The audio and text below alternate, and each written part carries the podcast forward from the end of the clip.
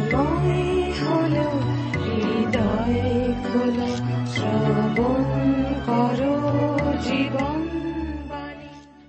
শ্রোতাবন্ধুকে সাদর অভ্যর্থনা জানিয়ে আজকে জীবনবাণী অনুষ্ঠান শুরু করছি। প্রিয় ভাই ও বোন, জাগতিকভাবে একটা শিশু নির্ভর করে তার পিতামাতার উপর। পিতামাতা তাকে বড় হতে সাহায্য করেন। ঠিক তেমনিভাবে পিতা ঈশ্বর আমাদের দিকে দুহাত বাড়িয়ে রয়েছেন, যেন আমরা কেবলমাত্র তাঁরই উপর নির্ভর করে আত্মিক জীবনে সত্যের নতুনতায় বৃদ্ধি লাভ করতে পারি। প্রিয় বন্ধু, এই জগতে চলতে গেলে আপনি কার উপর নির্ভর করবেন, জগতের না ঈশ্বরের? সিদ্ধান্ত আপনার। তাহলে শুনুন আজকের জীবনবাণীর অনুষ্ঠান।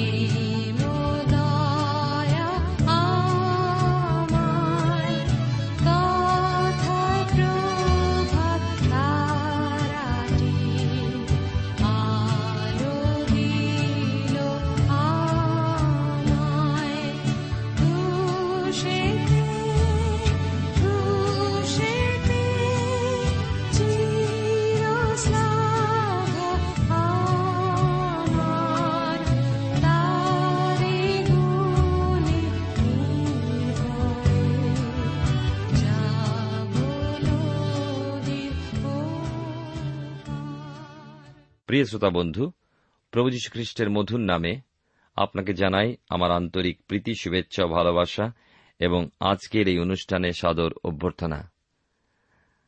জীবনবাণীর ধারাবাহিক অনুষ্ঠানে আমি আপনাদের কাছে ইয়োবের বিবরণ থেকে আলোচনা করে চলেছি।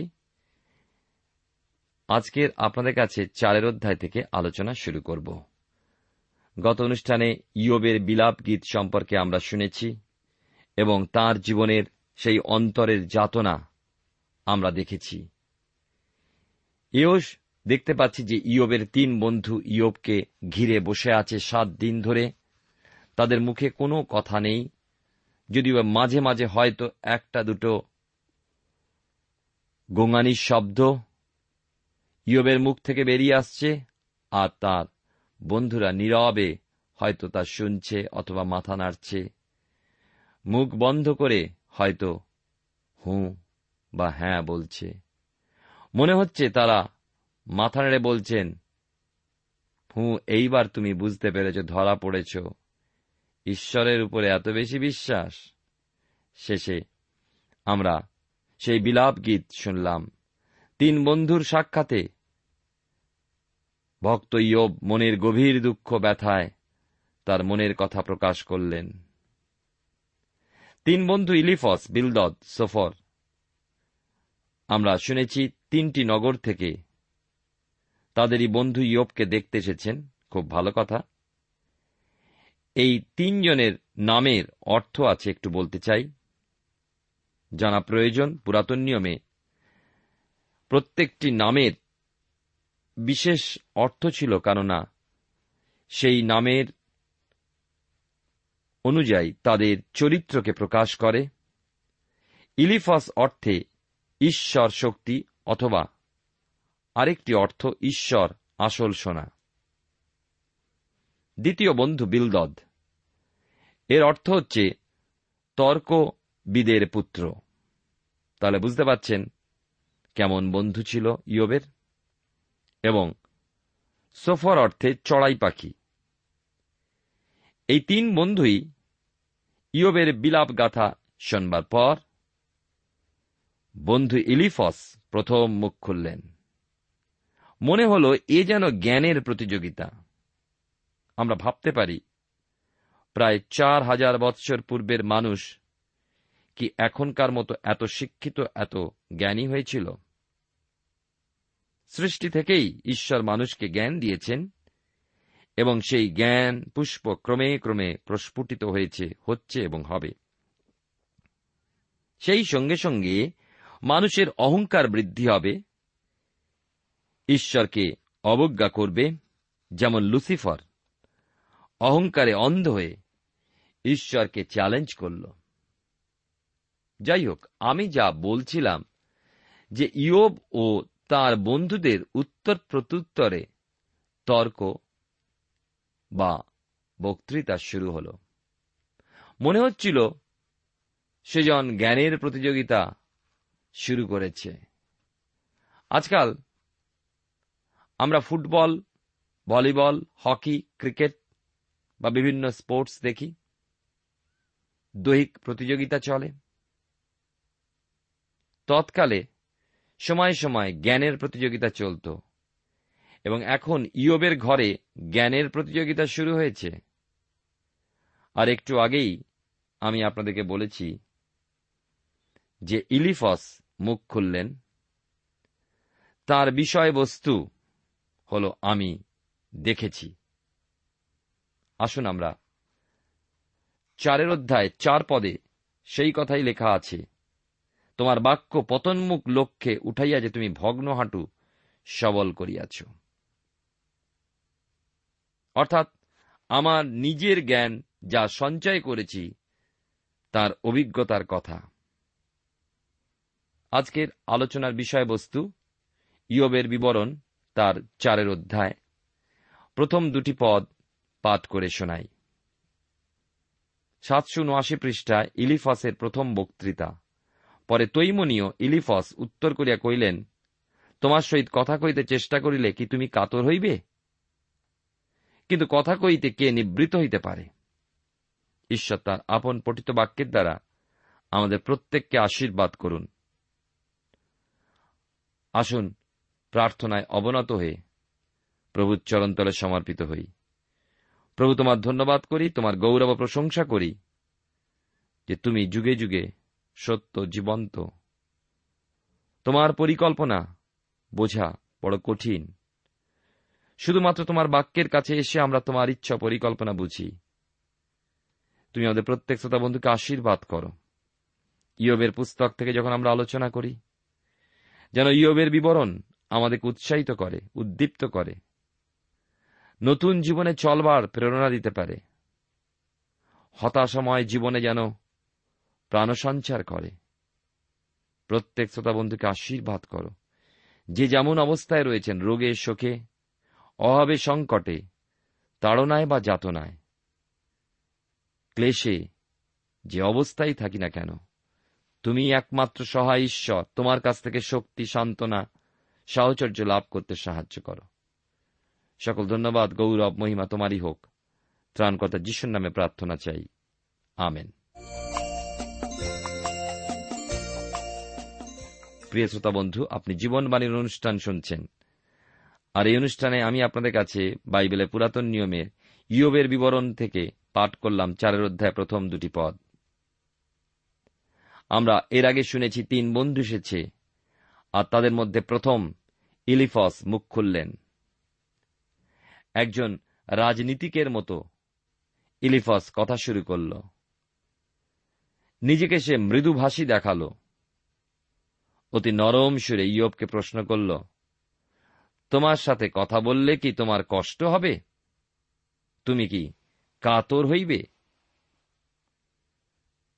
তবে আমি কথা বলবই। দেখুন কি বলছে, কিন্তু কথা কইতে কে নিবৃত্ত হইতে পারে? যেমন অনেকে বলে না, কথা বলতে কোনো ট্যাক্স লাগে না। আবার অনেকে বলে বাক স্বাধীনতা আমাদের প্রত্যেকের আছে। ঠিক তেমনি যেন ইলিফাস বলে উঠলেন। 3-5 পদে লেখা আছে, দেখো তুমি অনেককে শিক্ষা দিয়াছ, তুমি দুর্বল হস্ত সবল করিয়াছ, তুমি ভগ্ন হাঁটু সবল করিয়াছ। তবু এক্ষণে দুঃখ তোমার নিকটে আসিলে তুমি কাতর হইতেছ, তাহা তোমাকে স্পর্শ করিলে তুমি বিহ্বল হইতেছ। ইলিফাস ইয়োবকে বললেন, এক সময় তো ছিল যখন তোমার প্রচুর ধন ছিল, ক্ষমতা ছিল, প্রভাব প্রতিপত্তি ছিল। তুমি তো তখন অপরকে অনেক শিক্ষা দিয়েছ, সাহায্য করেছ। আজ তুমি নিজেকে সাহায্য করতে পারছ না। তাদের পরামর্শ দিতে এখন তোমার একই হল। তুমি তো খড়ের পুতুল, কাগজের বাঘের দশা, কোনো ক্ষমতাই তোমার নেই।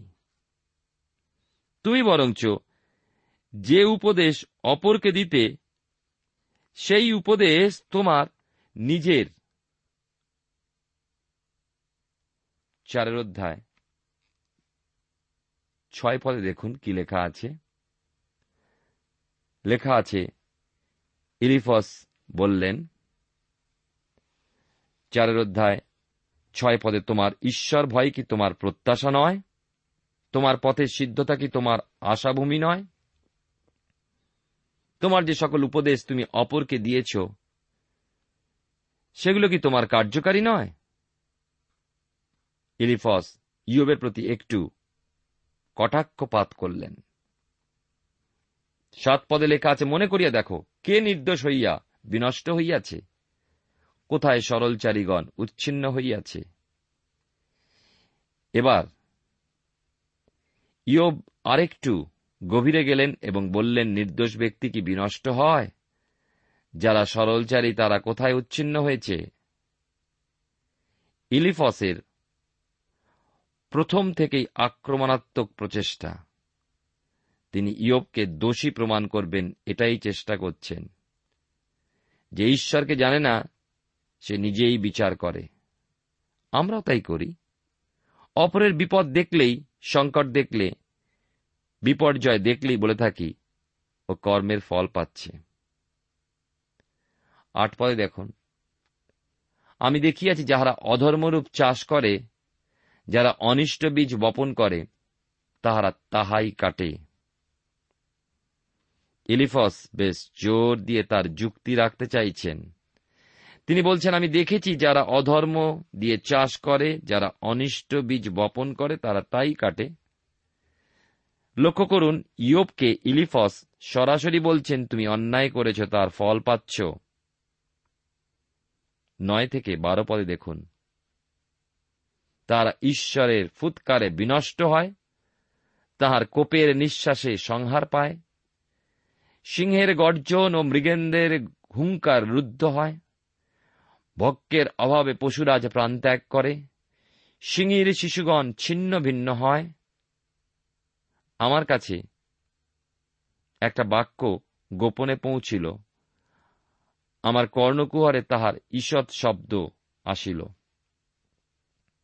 ইলিফাস বললেন, ঈশ্বরের ফুৎকারে কপট ও অসরল বিনষ্ট বা ধ্বংস হয়।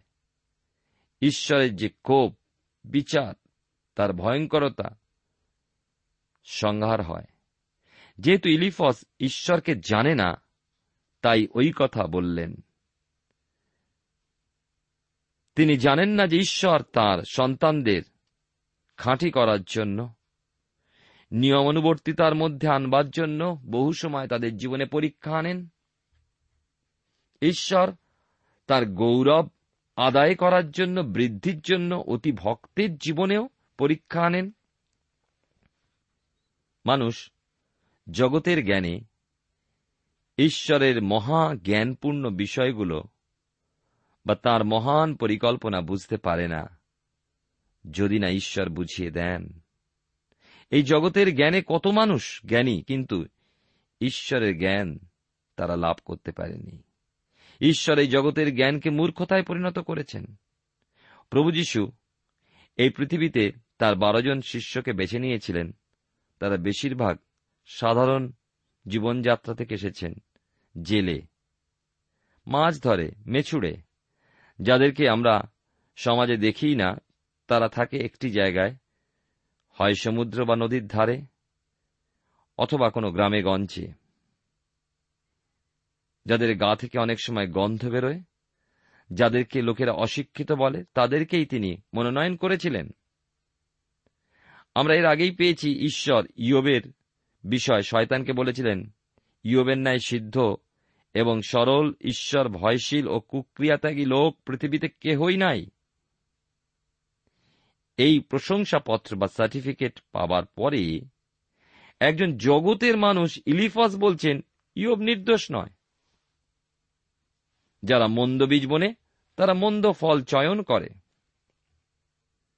তাদের অবস্থা হয় সেই যুব সিংহ যার দাঁত ভেঙে গেছে।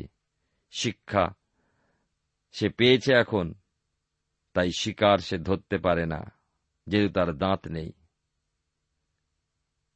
বৃদ্ধ সিংহদের মতো অভুক্ত থেকে গর্জন করতে থাকে। এবার ইলিফাস এক দর্শনের কথা উল্লেখ করলেন, যা তাঁর স্বপ্নে তিনি পেয়েছেন। লক্ষ্য করুন 13 পদ থেকে 21 পদ। রাত্রিকালীন স্বপ্ন দর্শনে যখন ভাবনা জন্মে, মনুষ্য সকল যখন গভীর নিদ্রায় নিমগ্ন হয়, এমন সময় আমার ত্রাস ও কম্প হইল, তাহা আমার অস্থি সকল বিকম্পিত করিল।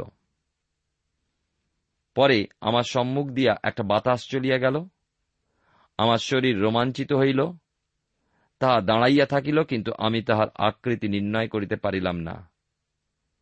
একটা মূর্তি আমার চক্ষু গোচর হইল, আমি মৃদুস্বর ও এই বাণী শুনিলাম, ঈশ্বর অপেক্ষা মর্ত কি ধার্মিক হইতে পারে? নিজ নির্মাতা অপেক্ষা মনুষ্য কি শুচি হইতে পারে? দেখো, তিনি আপন দাসগণকেও বিশ্বাস করেন না, আপন দূতগণেতেও ত্রুটি দোষারোপ করেন। তবে যাহারা মৃন্ময় গৃহে বাস করে, যাহাদের গৃহের ভিত্তিমূল ধুলাতে স্থাপিত, যাহারা কীটের ন্যায় মর্দিত হয়, তাহারা কি? তারা প্রভাত ও সায়ংকালের মধ্যে চূর্ণ হয়, তারা চিরতরে বিনষ্ট হয়, কেউ চিন্তা করে না, তাহাদের আন্তরিক রজ্জু কি খোলা যায় না? তাহারা অজ্ঞান অবস্থায় মরিয়া যায়। ইলিফাসের রাত্রের স্বপ্ন কেমন যেন রহস্যপূর্ণ। ইলিফাস বললেন, মানুষ যখন রাত্রের অন্ধকারে গভীর নিদ্রায় মগ্ন, তিনি এক দর্শন পেলেন। প্রথমত তিনি ভয়ে কেঁপে উঠলেন, মনে হল তাঁর হাড়শুদ্ধ কাঁপছে, রক্ত হিম হয়ে যাচ্ছে। ইলিফাস দর্শনে পাচ্ছেন তাঁর সামনে দিয়ে একটা বাতাস চলে গেল, তাঁর শরীরের লোম সব খাড়া হয়ে গেল। সেই বাতাস তিনি অনুভব করলেন, এবং ওই ঘন অন্ধকারের মধ্যে এক অচেনা অজানা এক মূর্তিকে দেখতে পেলেন। কেবল তাই নয়, হঠাৎ একটা মৃদু স্বর তার কানে এল, আর সেই স্বর এই কথা বলল, ঈশ্বর অপেক্ষা মর্ত কি ধার্মিক হইতে পারে? এ আর নতুন কথা কি? ইলিফাস বিষয়টা এমনভাবে উপাসনা করলেন, মনে হচ্ছে তিনি একটু যেন বেশি ভাবপূর্ণ ছিলেন। ব্যাপারটা কি রকম বলবো? মুশিক প্রসব, সেই প্রবাদ, পর্বতের প্রসব বেদনা শুরু হয়েছে, সবাই চিন্তিত, না জানি কি হয়। পর্বত প্রসব করল একটা ছোট্ট মুশিক বা ইঁদুর। ইলিফসের দর্শনের প্রশ্ন, মানুষ কি ঈশ্বরাপেক্ষা ধার্মিক? কখনো নয়, কোনো মতে নয়, এই তার উত্তর। আমি ও আপনি ওই একই কথা বলব। এ কথা কে না জানে যে ঈশ্বর ছাড়া কেউ ধার্মিক নয়, বাইবেল তো তাই বলে। আমরা সকলে ঈশ্বরে গৌরববিহীন হয়েছি পাপের দরুন। এর জন্য আবার রাত্রে স্বপ্ন দেখা, ভয় পাওয়া, এসব কথা বলার প্রয়োজন কি ছিল? তথাপি ইলিফসের কাছে ওই মৃদুস্বর একটা অভিজ্ঞতা। আজকাল আবার অনেকেই দর্শন অভিজ্ঞতার সাক্ষ্য দিয়ে থাকেন। ইলিয়াবের ওই অভিজ্ঞতা ইয়োবের কোনো উপকার হল না। ইলিয়াবের আর এক প্রশ্ন, নির্মাতার চেয়ে নির্মিত বস্তু কি সূচি হবে? ইলিয়াব একথা বোঝাতে চাইছেন, তুমি তো মানুষ, ঈশ্বর তোমায় সৃষ্টি করেছেন। ঈশ্বরের দূতেরাও কখনো কখনো মূর্খের মতো কাজ করে। তাহলে আমরা আরও কত অধিক মূর্খ যারা মাটির ঘরে বাস করি। সত্যি আমরা মাটির ঘরে আছি, কেননা আমাদের দেহ মাটি দিয়ে ঈশ্বর সৃষ্টি করেছিলেন।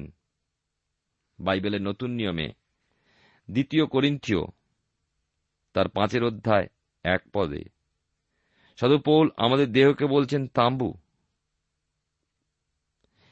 ইলিফাসের বক্তব্য যে মানুষের দেহ যতই সুন্দর হোক, যতই সুন্দর গঠন হোক, শক্তিশালী হোক, ভেঙে পড়বে, মাটিতে মিলিয়ে যাবে।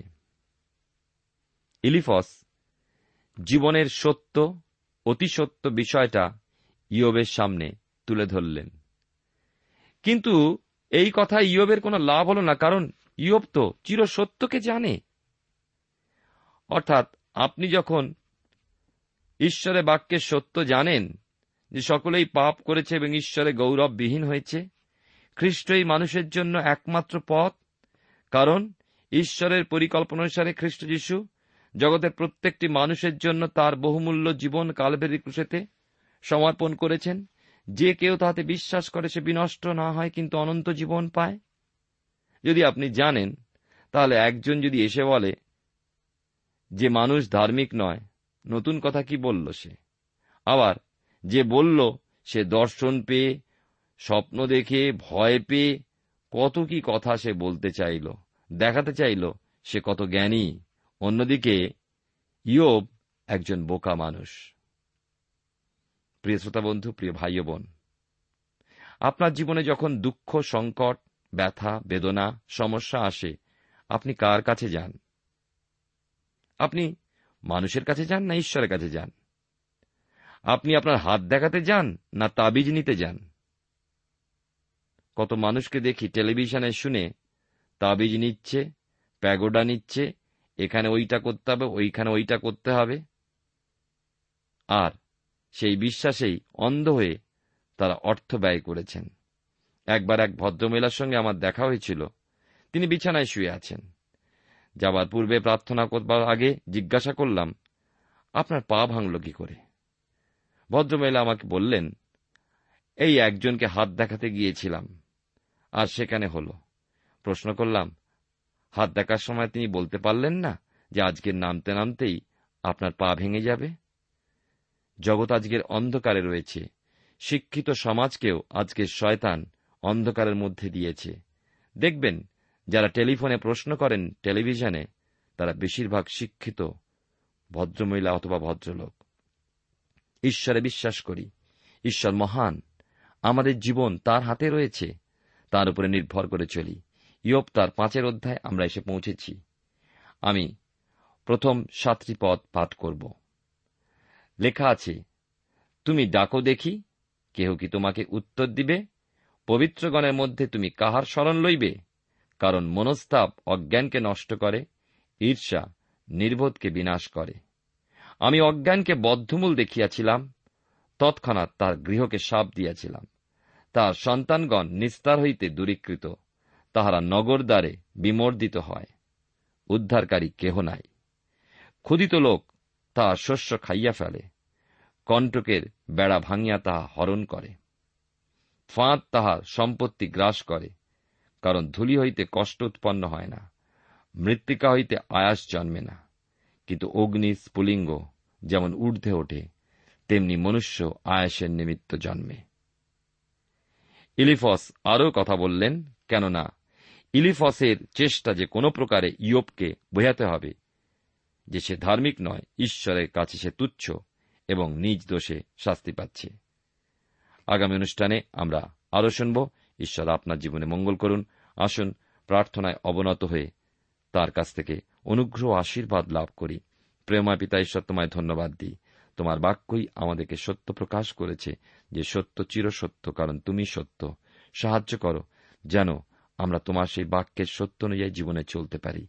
আমাদের জীবনে তুমি যে ধার্মিকতা গণনা করেছ তোমার পুত্রের মধ্যে দিয়ে, তা উপলব্ধি করতে সাহায্য করো, যে কথা ইয়োবের বন্ধুরা জানত না, ইলিফজ জানত না।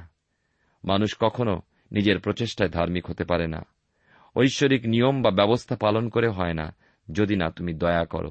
তোমার দয়া বা অনুগ্রহ আমাদের জীবনের পক্ষে যথেষ্ট, যে অনুগ্রহে তুমি তোমার পুত্রকে আমাদের জন্য এই জগতে প্রেরণ করেছিলে। যিশু নাম নিয়ে আমাদের জন্য ক্রুশে প্রাণ দিয়েছেন, যার সেই পাতিত পবিত্র রক্ত সেচনের দ্বারা আমরা পাপের ক্ষমা লাভ করি। তুমি সাহায্য করো বিশ্বাস করতে, তোমার উপরে নির্ভর করতে। সকল ধন্যবাদ, গৌরব, মহিমা তোমারই হোক। ত্রাণকর্তা যিশুর নামে প্রার্থনা চাই, আমিন।